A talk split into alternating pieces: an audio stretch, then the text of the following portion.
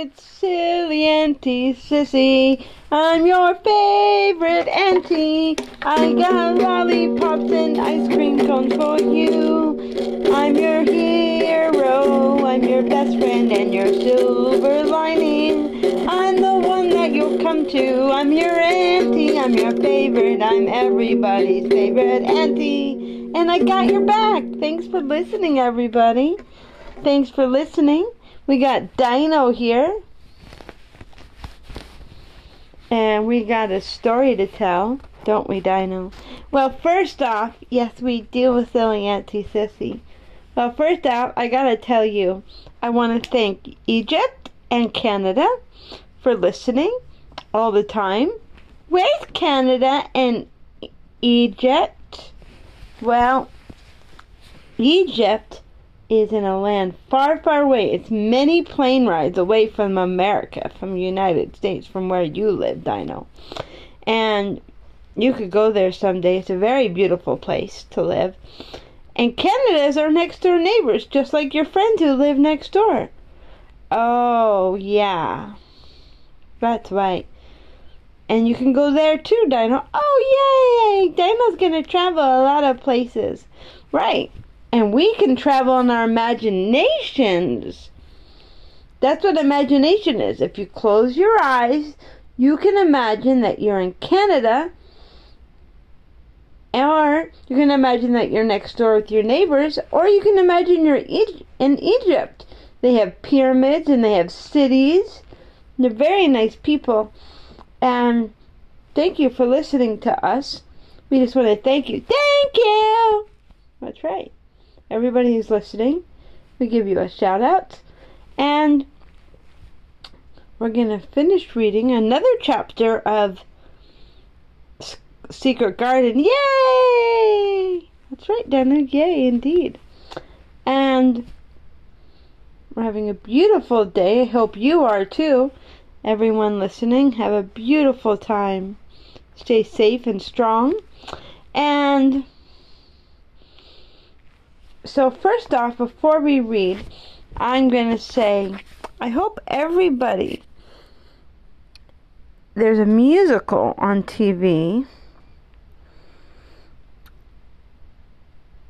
on Apple TV. If you can get it, it's on Broadway. It's a play. It's about 9/11, and it's a great little thing. It's, co- it's called Come From Away. If you like theater, you can look that up and find out. Um, they made it into a musical. It's what happened on that day. And I think everyone will like it. It's very family friendly. And, and that's what we need right now. Things to bring us together. It's about everyone coming together. And that's why I do this podcast too, because I want everyone to come together. So, which is great. We all need to come together and make a world a better place. So, on that note, that's true. Dino says that's true. Thank you, Dino. Now let's get ready to hear another chapter of the Secret Garden. Where were we in Secret Garden? So she just heard some sounds and she was like, There was somebody. Now, the key of the garden. Two days after this, when Mary opened her eyes, she sat upright in bed immediately and called to Martha, Look at the moor! Look at the moor! The rainstorm had ended, and the gray mist and the clouds had swept away in the night by the wind. The wind itself had ceased, and the brilliant deep blue sky arched high over the moorhead. Never, never had Mary dreamed of a sky so blue.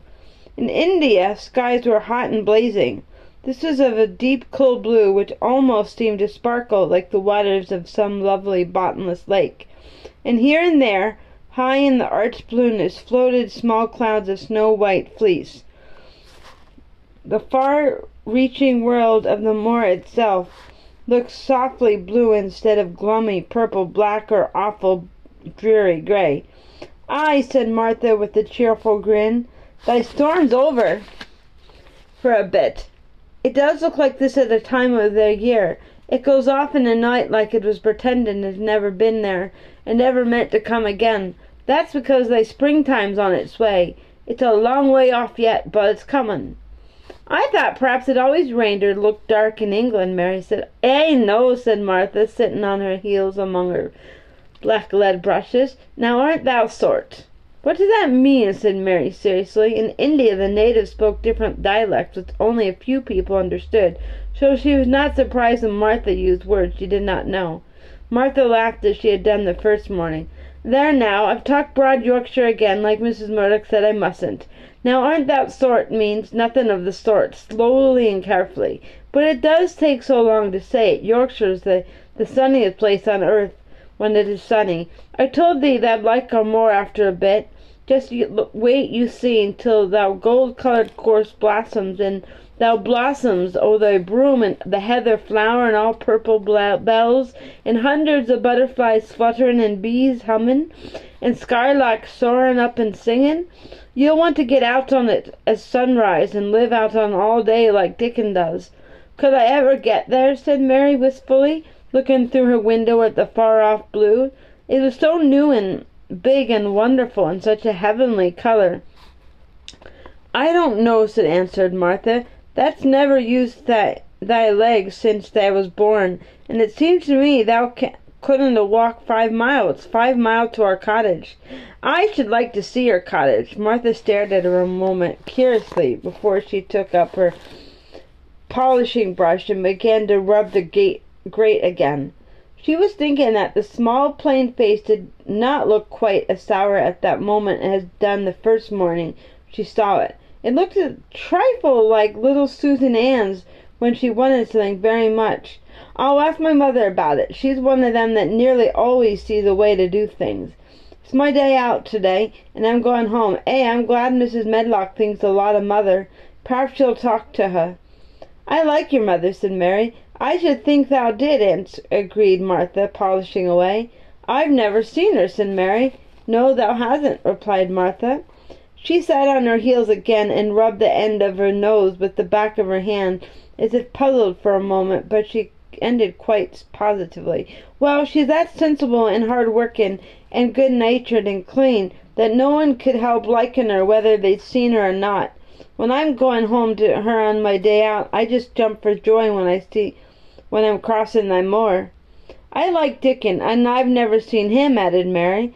"Well," said Martha stoutly, "I've told they that very birds like him, and the rabbits and wild sheep and ponies, and the foxes themselves. I wonder," staring reflectively, "what Dickon would think of thee."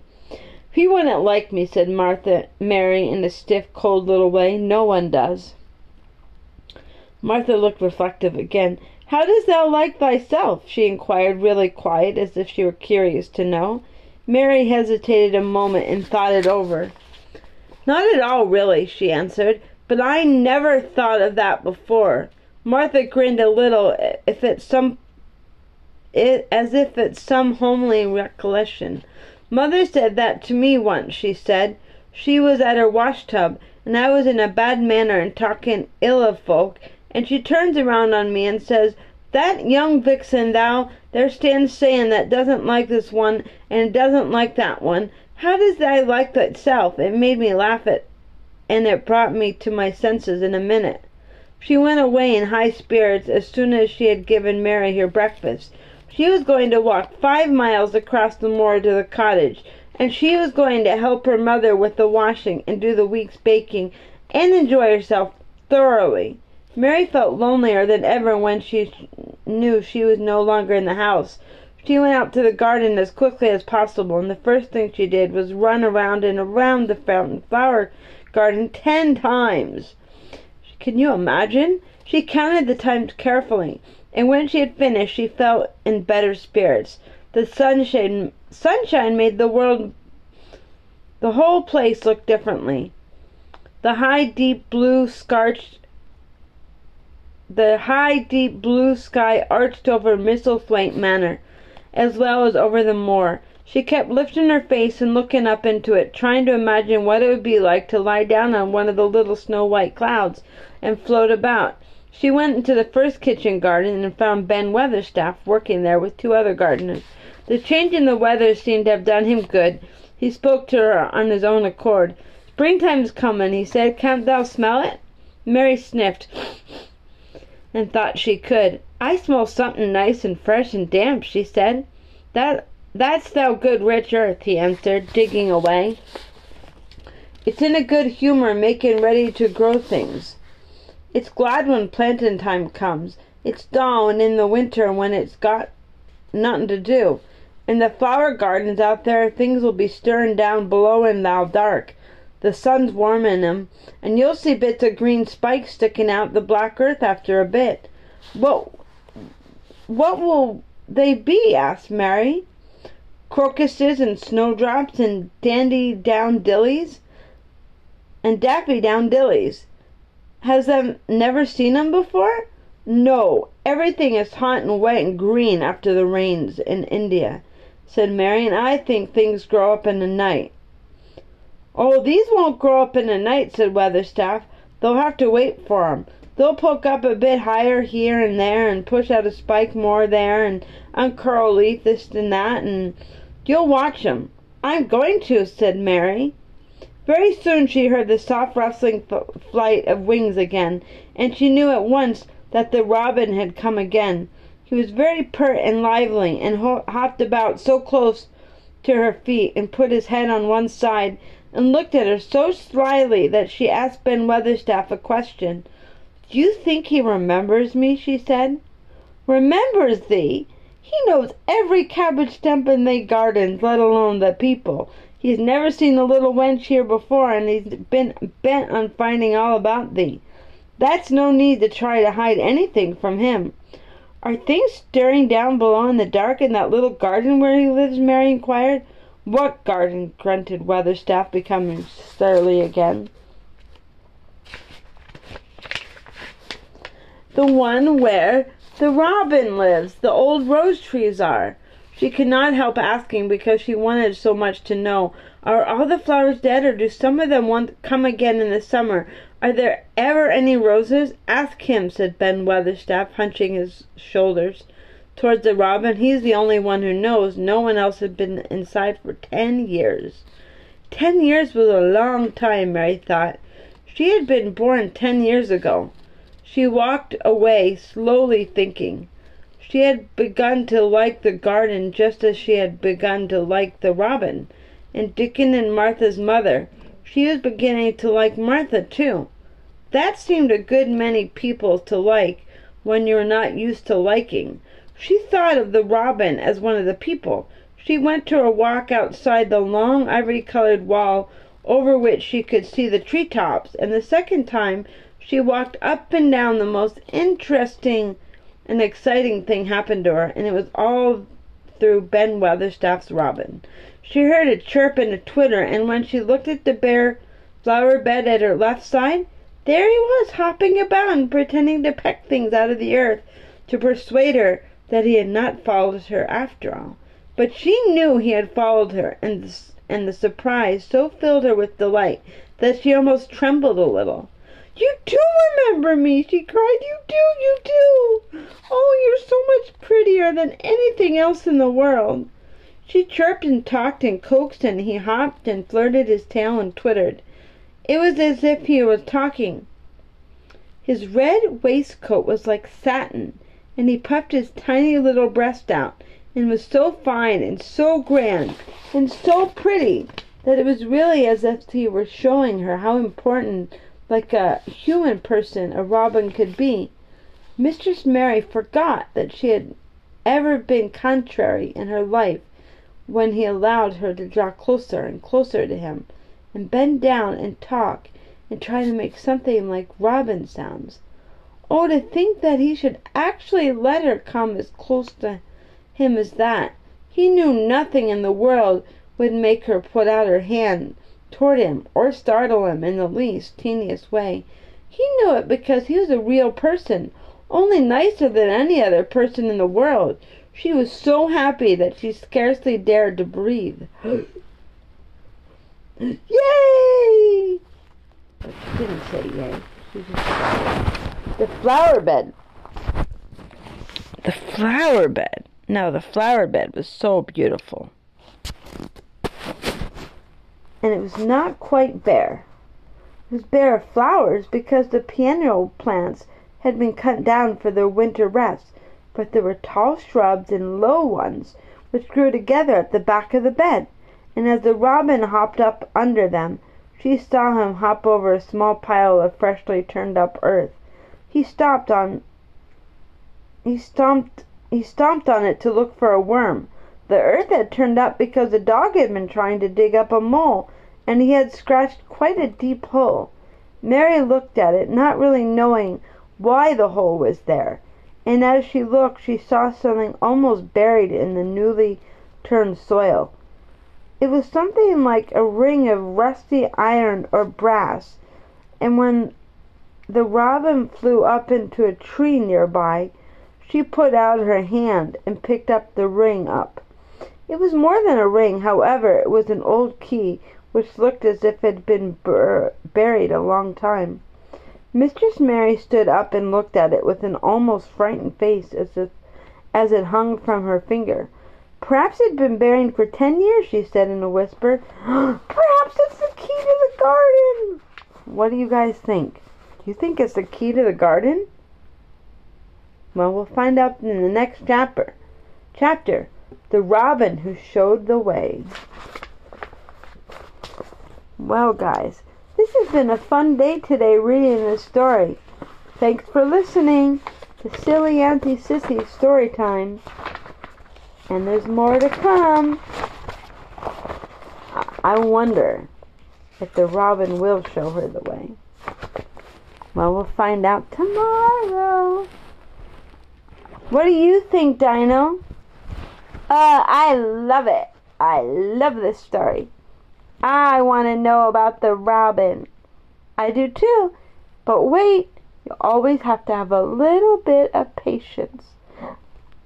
Patience. I know, that's the hardest thing to have in the world. But I will. Well, thanks for reading me a story, silly Auntie Sissy. You're welcome, Dino. Always a pleasure to talk to you. And you guys, too. Always fun to go on adventures to imaginary places. Silly Auntie Sissy loves you. Silly Auntie Sissy can't wait for the next adventure. She's gonna go on with you. I wanna go on an adventure with you because I'm your friend. I'm your beautiful friend. I'm your silly Auntie Sissy, and I'll be there for you. Come blue, come. I'm silly Auntie Sissy. We got many adventures to go on. So until next time, have a lot of adventures that you can tell me about or tell anyone in your family or friends about. Thanks for listening and see you next time. Bye.